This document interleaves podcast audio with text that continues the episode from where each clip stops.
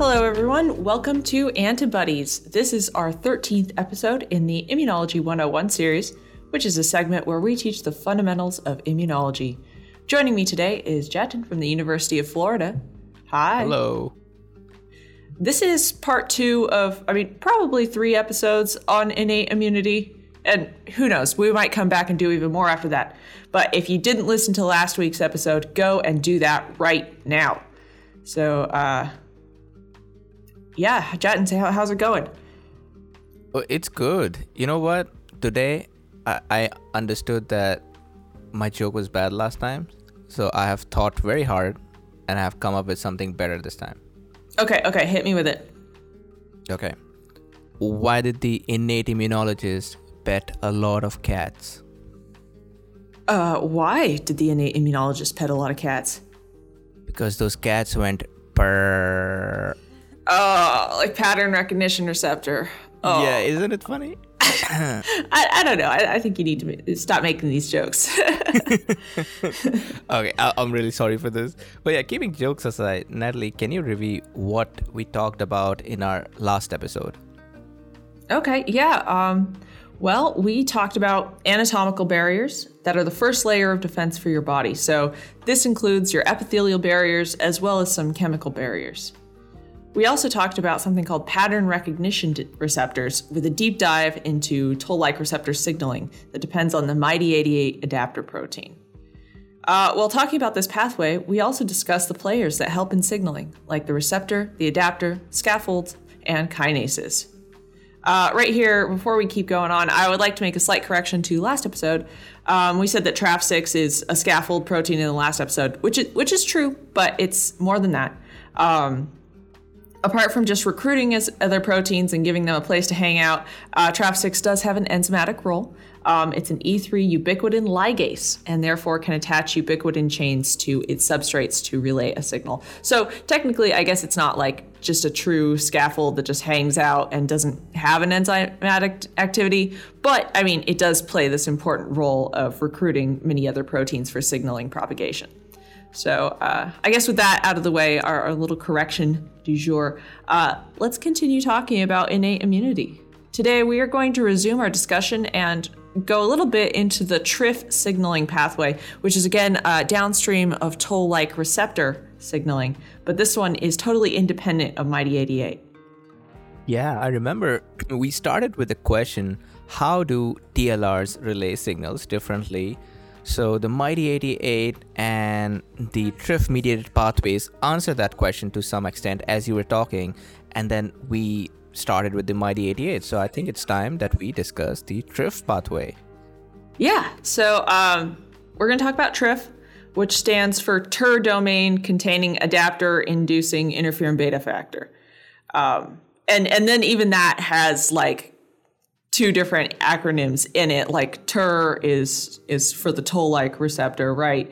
Um, except it's I L one receptor, like whatever. Anyway, it's a mouthful. So can you guess from that name what it might do?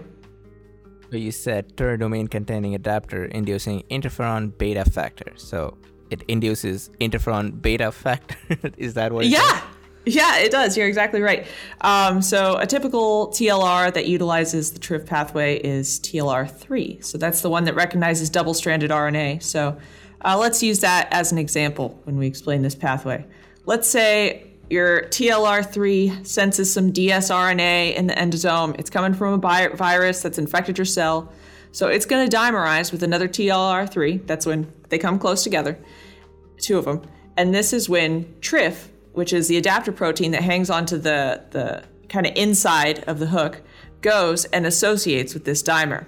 Then T R I F is going to interact with some proteins who will recruit a protein called T R A F three, which has similar ubiquinate, uh, ubiquinating activity like T R A F six, and of course also recruits other proteins to form a signaling hub. Some of these proteins that T R A F three recruits are kinases. Two important kinases that are recruited to T R A F three are T B K one, aka tank binding kinase, and I K K epsilon, aka inhibitor of kappa B kinase epsilon. Or what's what's that E in Greek? I, I think, think epsilon. It's the E. Yeah. Yes. When we were talking about the MyD eighty-eight pathway, we mentioned that I K K eventually activates the N F kappa B pathway. However, uh, here's a different type of I K A, the I K K, the epsilon type, which uh, actually doesn't activate N F kappa B at all. Well, if it did, it would be the same pathway, right? Because so far we have had so many similarities, the dimerization, the adapter molecule, then the in- involvement of a TRAF that is somewhat of a, a scaffold. So I did guess that there would be something different with this I K K. Um, can you tell us more about what it does?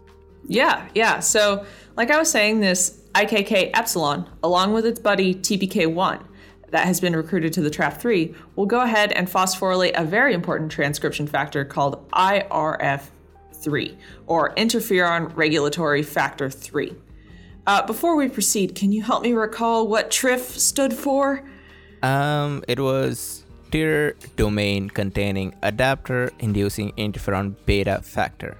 Yeah, so I wanted you to say that interferon beta factor because, uh, like we talked about before, that is where this pathway is ultimately leading to. So I R F three, um, the one that got phosphorylated just now by I K K epsilon and T B K, which dimerized with, uh, will all dimerize with another phosphorylated I R F three, and that whole complex will go into the nucleus so it can guide the transcription of a bunch of antiviral genes, including interferon beta, which is the wholly antiviral protein cell um, our cells are pretty much always depending on for dealing with viruses. Interferon beta is a very, very potent cytokine that can block viral replication inside the cells.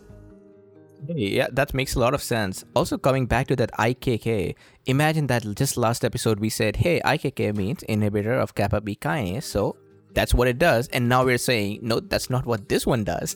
It's already so confusing because I'm guessing that the way they named this epsilon compared to the alpha and beta for the other I K K is because it looks like that enzyme, maybe shares homology, but turns out it does something completely different, but the name sticks. So if you were trying to predict its function from the name, now you would be left confused. And that's why a lot of people hate immunology. Right here. Yeah. We're pretty bad at naming stuff. I'll give us. I'll give us that. Yeah, uh, you know, keep the name similar because it's homologous, or or you want to keep a different name because it has a different function. Yeah, it's just all that confusion. But anyway, since the initial stimulation in this pathway of T L R three that you're giving as an example was in the form of a double-stranded D N A, the or double-stranded R N A. I'm sorry. Uh, the signal is routed such that an antiviral response is elicited. So yeah, it does make sense. Yeah, exactly. The cell knows what kinds of responses are needed based on the type of T L R that's initially triggered. In this way, the MyD eighty-eight and TRIF-dependent responses are unique, but they, they still fo- follow common themes. Let's quickly review the players in the pathway. The receptor is T L R three, the adapter is TRIF, there is somewhat of a scaffolding protein TRAF three that brings in other players. Um, oh, also, TRAF three does have ubiquinating activity, and it's pretty important for the signaling. Um, then on top of that, there's an additional bunch of crosstalk between MyD eighty-eight and TRIF signaling. So now there are cell-specific alterations to the pathways, which when you combine them, you get tons of diversity into how this signal can flow forward. Yeah, this is truly complicated. And I have in- immense respect for all those people who study cell signaling. Uh, don't don't you study cell signaling, Mister Hey. Stat Guy? no, no one acknowledges the R V cell signaling people, so sometimes I just have to do it myself. Aw, fair enough. Okay, uh, before we're moving on to the next section, let me provide a big picture view here. So T L Rs that sense bacteria parts initiate an antimicrobial response through the MyD eighty-eight pathway, whereas a T L R sensing viral parts will initiate an antiviral response through the TRIF pathway. So why don't you tell us about other types of pattern recognition receptors, Jatin? Sure, and apart from toll-like receptors, there are other types of pattern recognition receptors too. Let's talk about a type of P R R called C-type lectin receptor, or C L R. These guys bind carbohydrate groups that might be found on fungi, bacteria, viruses, parasites, and even some allergens like peanuts. Organisms like plants, bacteria, they have a very specific way of glycosylating or adding sugars onto the proteins of their uh, on the cell surface sometimes. So using these patterns is a great way to differentiate self from non-self.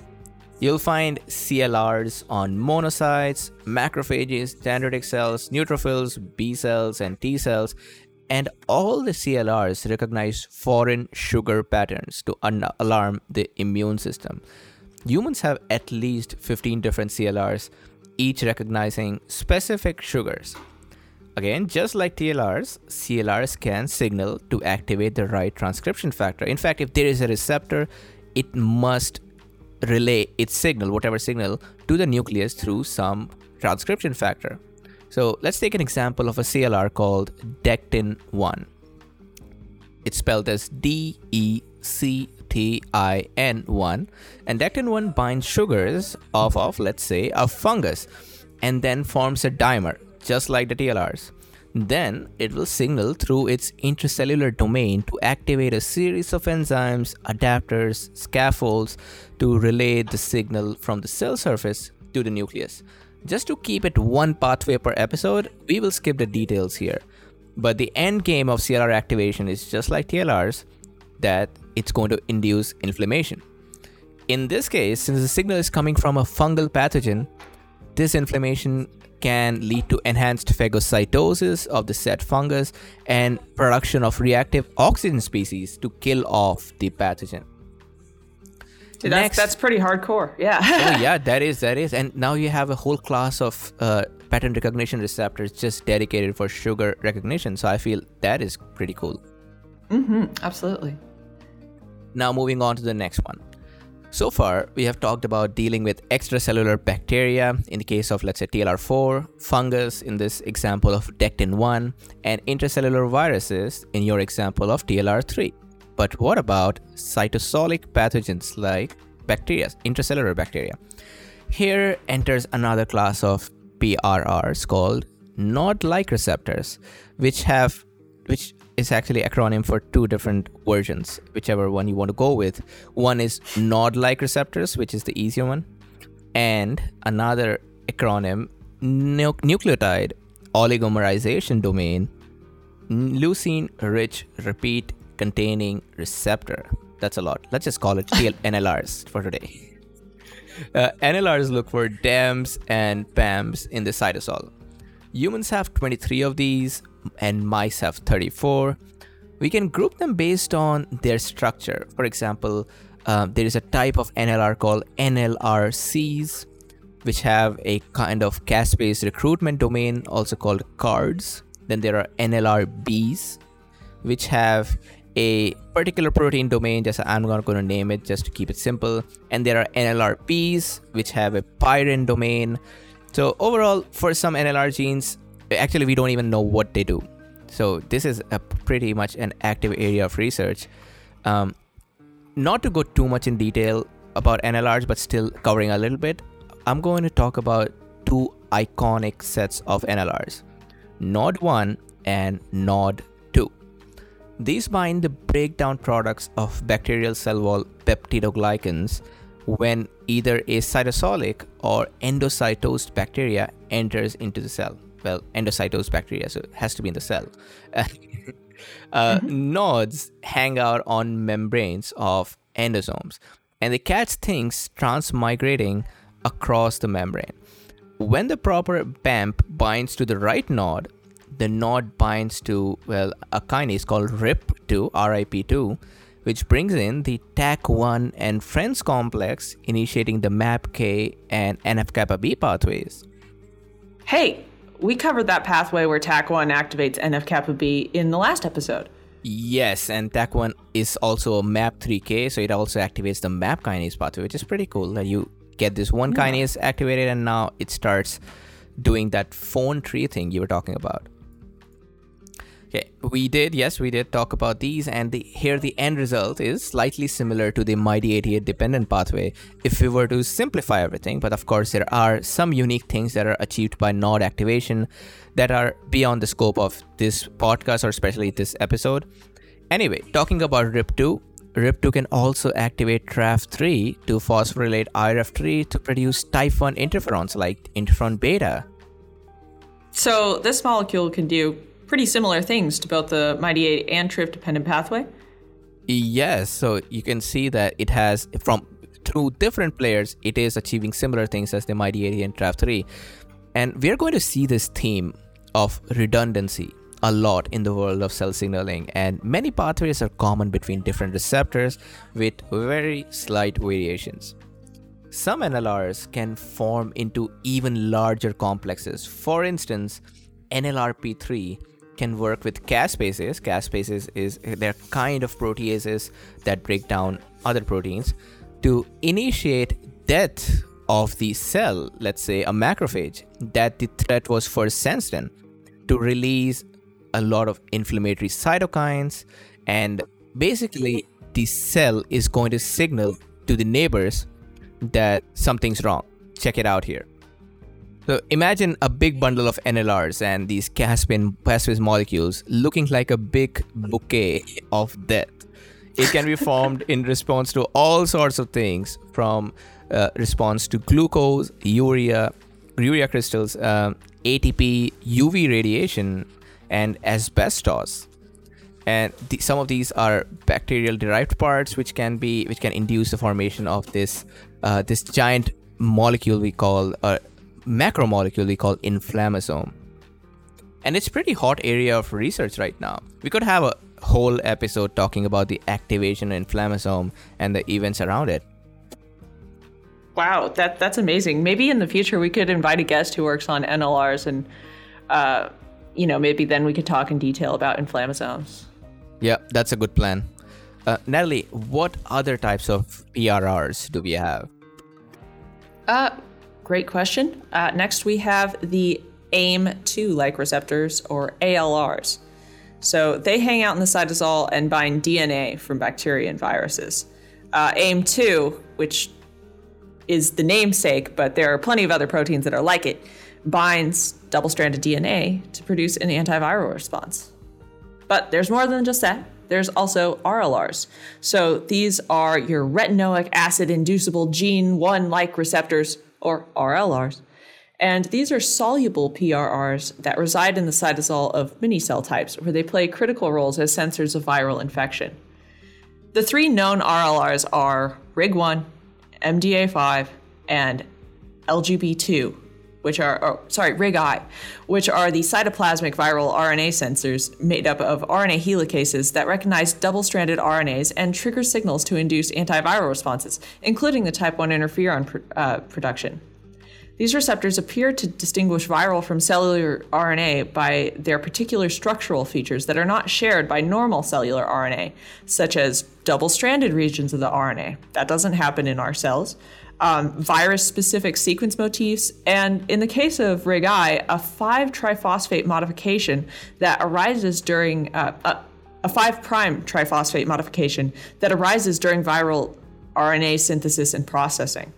So it's looking for specific modifications on the R N A that make it specific to a virus or R S T F. R I G-I also signals um, down to eventually convert um, I R F three. Um, which is the transcription factor for interferons. So a recent published work shows that the transfection of total R N As extracted from SARS-C o V two infected cells into epithelial cells induced many cytokines, including interferon beta. However, the cytokine expression was reduced by the knockout of either R I G-I or M D A five, suggesting that both proteins are required for an appropriate innate immune response to, you know, SARS-C o V two, our, our COVID friend. Hey, thanks for sharing this, this result. This is a real-world example of why these pattern recognition receptors are so important. I remember this episode with Doctor Shiv Pillai uh, when we discussed about his paper about COVID and germinal centers. He said that COVID is a disease of a failed innate immune response. And normally, our innate immunity is good enough to deal with all these pathogens. True. I mean, it's indeed capable, which brings me to the last P R R we're going to talk about today. This is the cGAS-STING pathway. So the immune system uses cGAS-STING, which stands for cyclic G M P A M P synthase, stimulator of interferon genes, signaling pathway, to detect the presence of cytosolic D N A. But don't we have D N A in the cytosol normally? No, no, no, no. Most of our D N A should be in the nucleus. So if you have cytosolic D N A, that's a sign of either damage to the host or invasion by a bad guy. So the primary function of this pathway is in host defense, but new studies have established a link between this pathway and the development of a variety of inflammatory conditions, um, and thus inappropriate responses to self-D N A uh, have to be suppressed to prevent detrimental effects on the host. This is actually, um, people who have lupus have uh, an inappropriate reaction to self-D N A, among other things.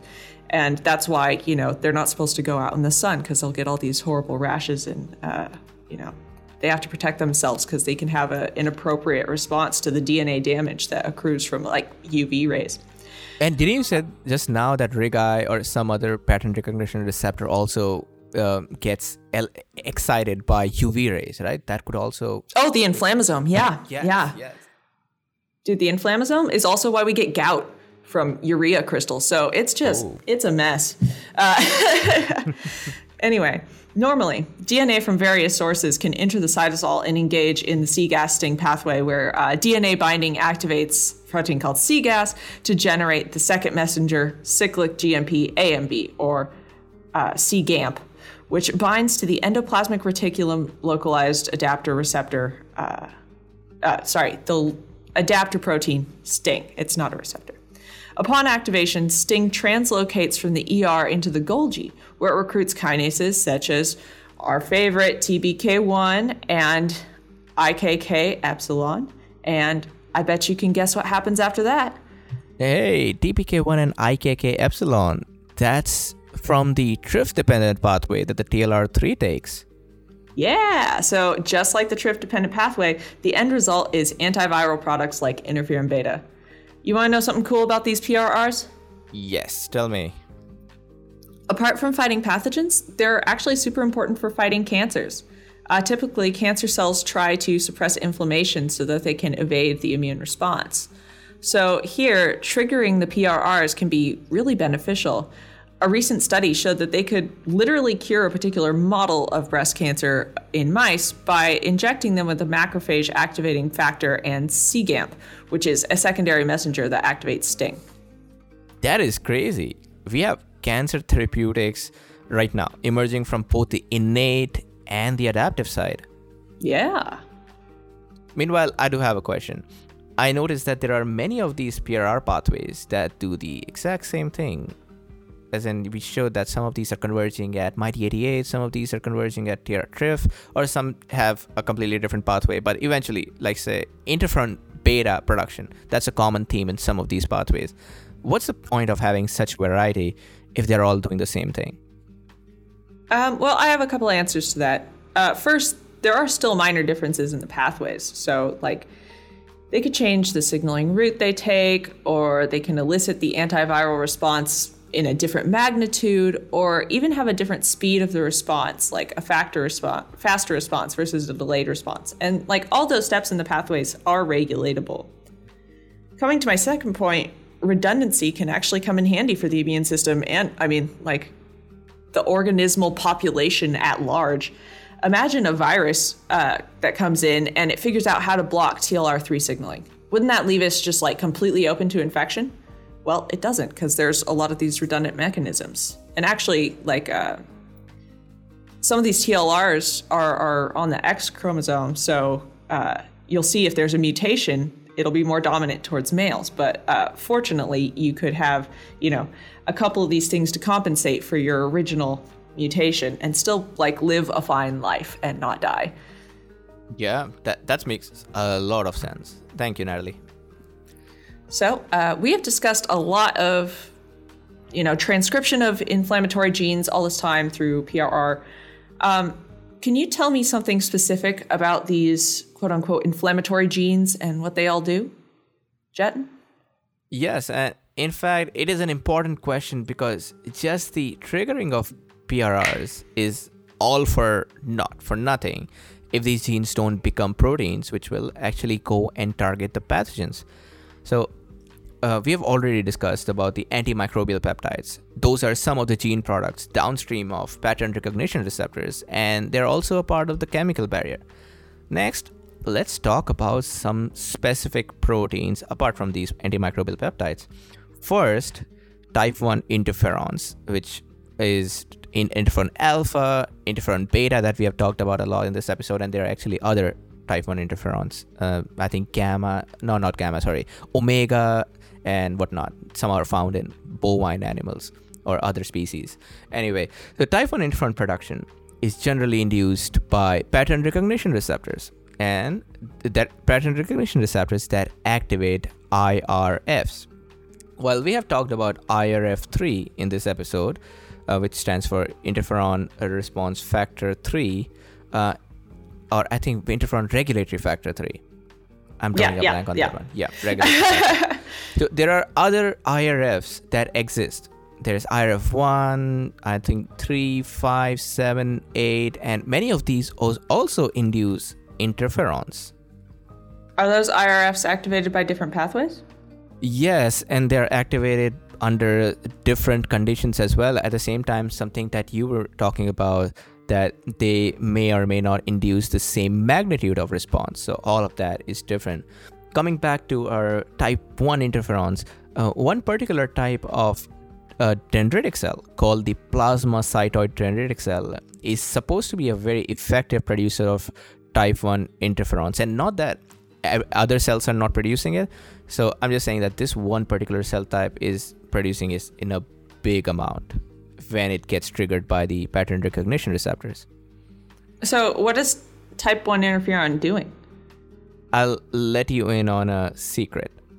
The type one interferon, let's say interferon beta, doesn't directly inhibit viral replication, but it itself depends on a signaling pathway to relay the signal inside a cell, and the genes that are transcribed by that signal that's coming from the type one interferon, they code for some antiviral proteins. So, so interferons not interferon with the viruses? Not directly, but indirectly, yes. So what you're saying is that anti-P R Rs induce interferons, and then those interferons induce antiviral genes. Yes, it's not as straightforward as we would oh. think. Next, let's talk about some other types of factors. Understand that there is an umbrella term called cytokines, and it's just a general term for secreted soluble proteins that help immune cells to communicate with each other. Um, and I'm going to draw a, make an asterisk on immune cells, because actually non-immune cells also use these. So Mm-hmm. like right now we are in that debate at what is even an immune cell, because every cell is capable of taking up arms under the right condition. So this is going to be a vague definition, but yeah, for all the undergraduates out there, let's just call them communication messengers for the immune cells. Interferons are a type of cytokines too. Believe it or not, there are other cytokines that can just be as important as interferons.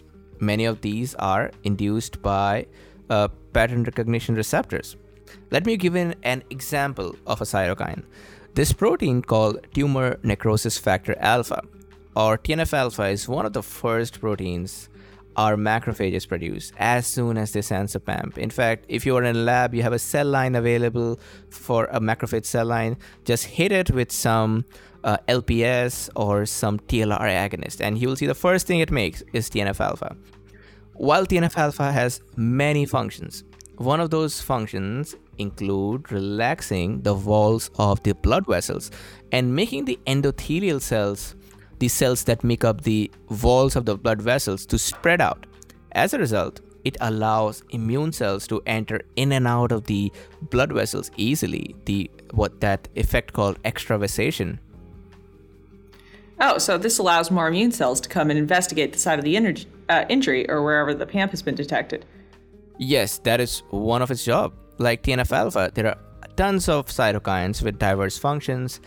There's a category of cytokines that I think we should specifically talk about today, This is, think of them as a subcategory of cytokines called chemokines. Chemokines are small protein chemoattractants.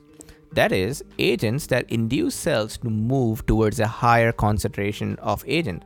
Think of them like breadcrumbs that the cell receiving, the receiving cell, whichever is responding to this chemokine, can follow these breadcrumbs and try to reach the origin.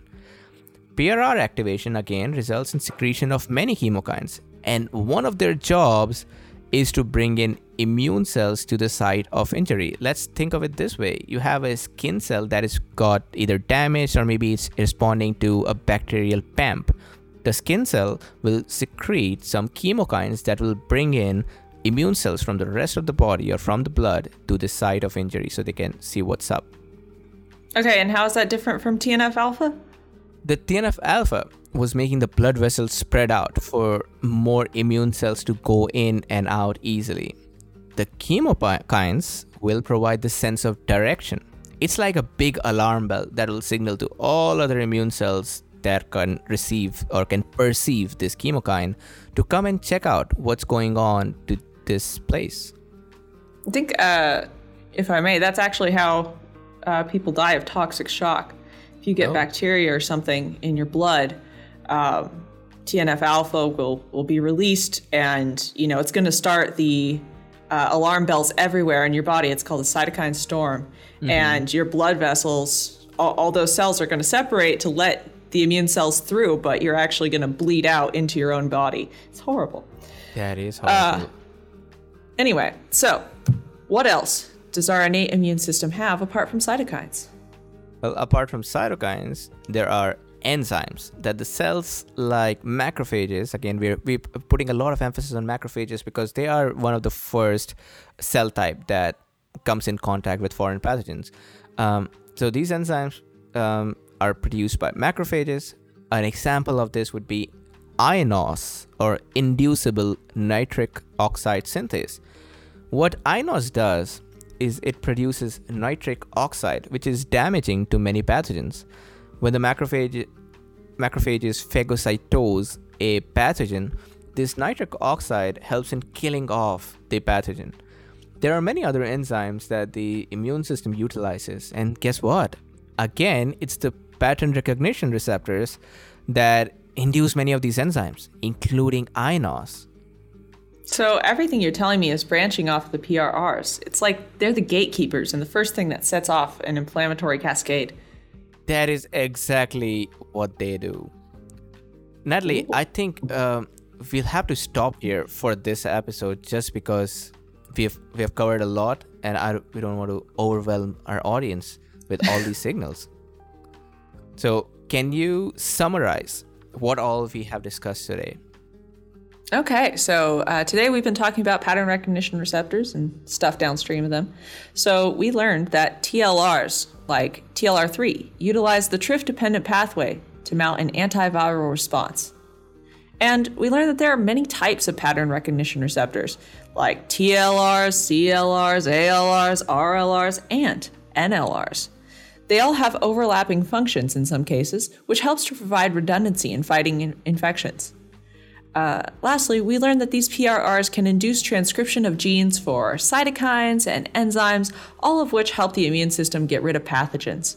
Some specific cytokines we talked about were T N F alpha, interferon beta, and a subclass of cytokines called chemokines. So, uh, well, with that, thanks, Jatin, for the wonderful discussion. Uh, for our audience, if you are interested to know more about our science communication endeavors, please check out antibody- antibuddies dot org. You can find our blogs, journal clubs, and podcasts there. If you have any questions or suggestions, you can email us at antibuddies one at gmail dot com. With that, I am your host, Natalie, signing off until we meet again. Bye-bye. Bye-bye.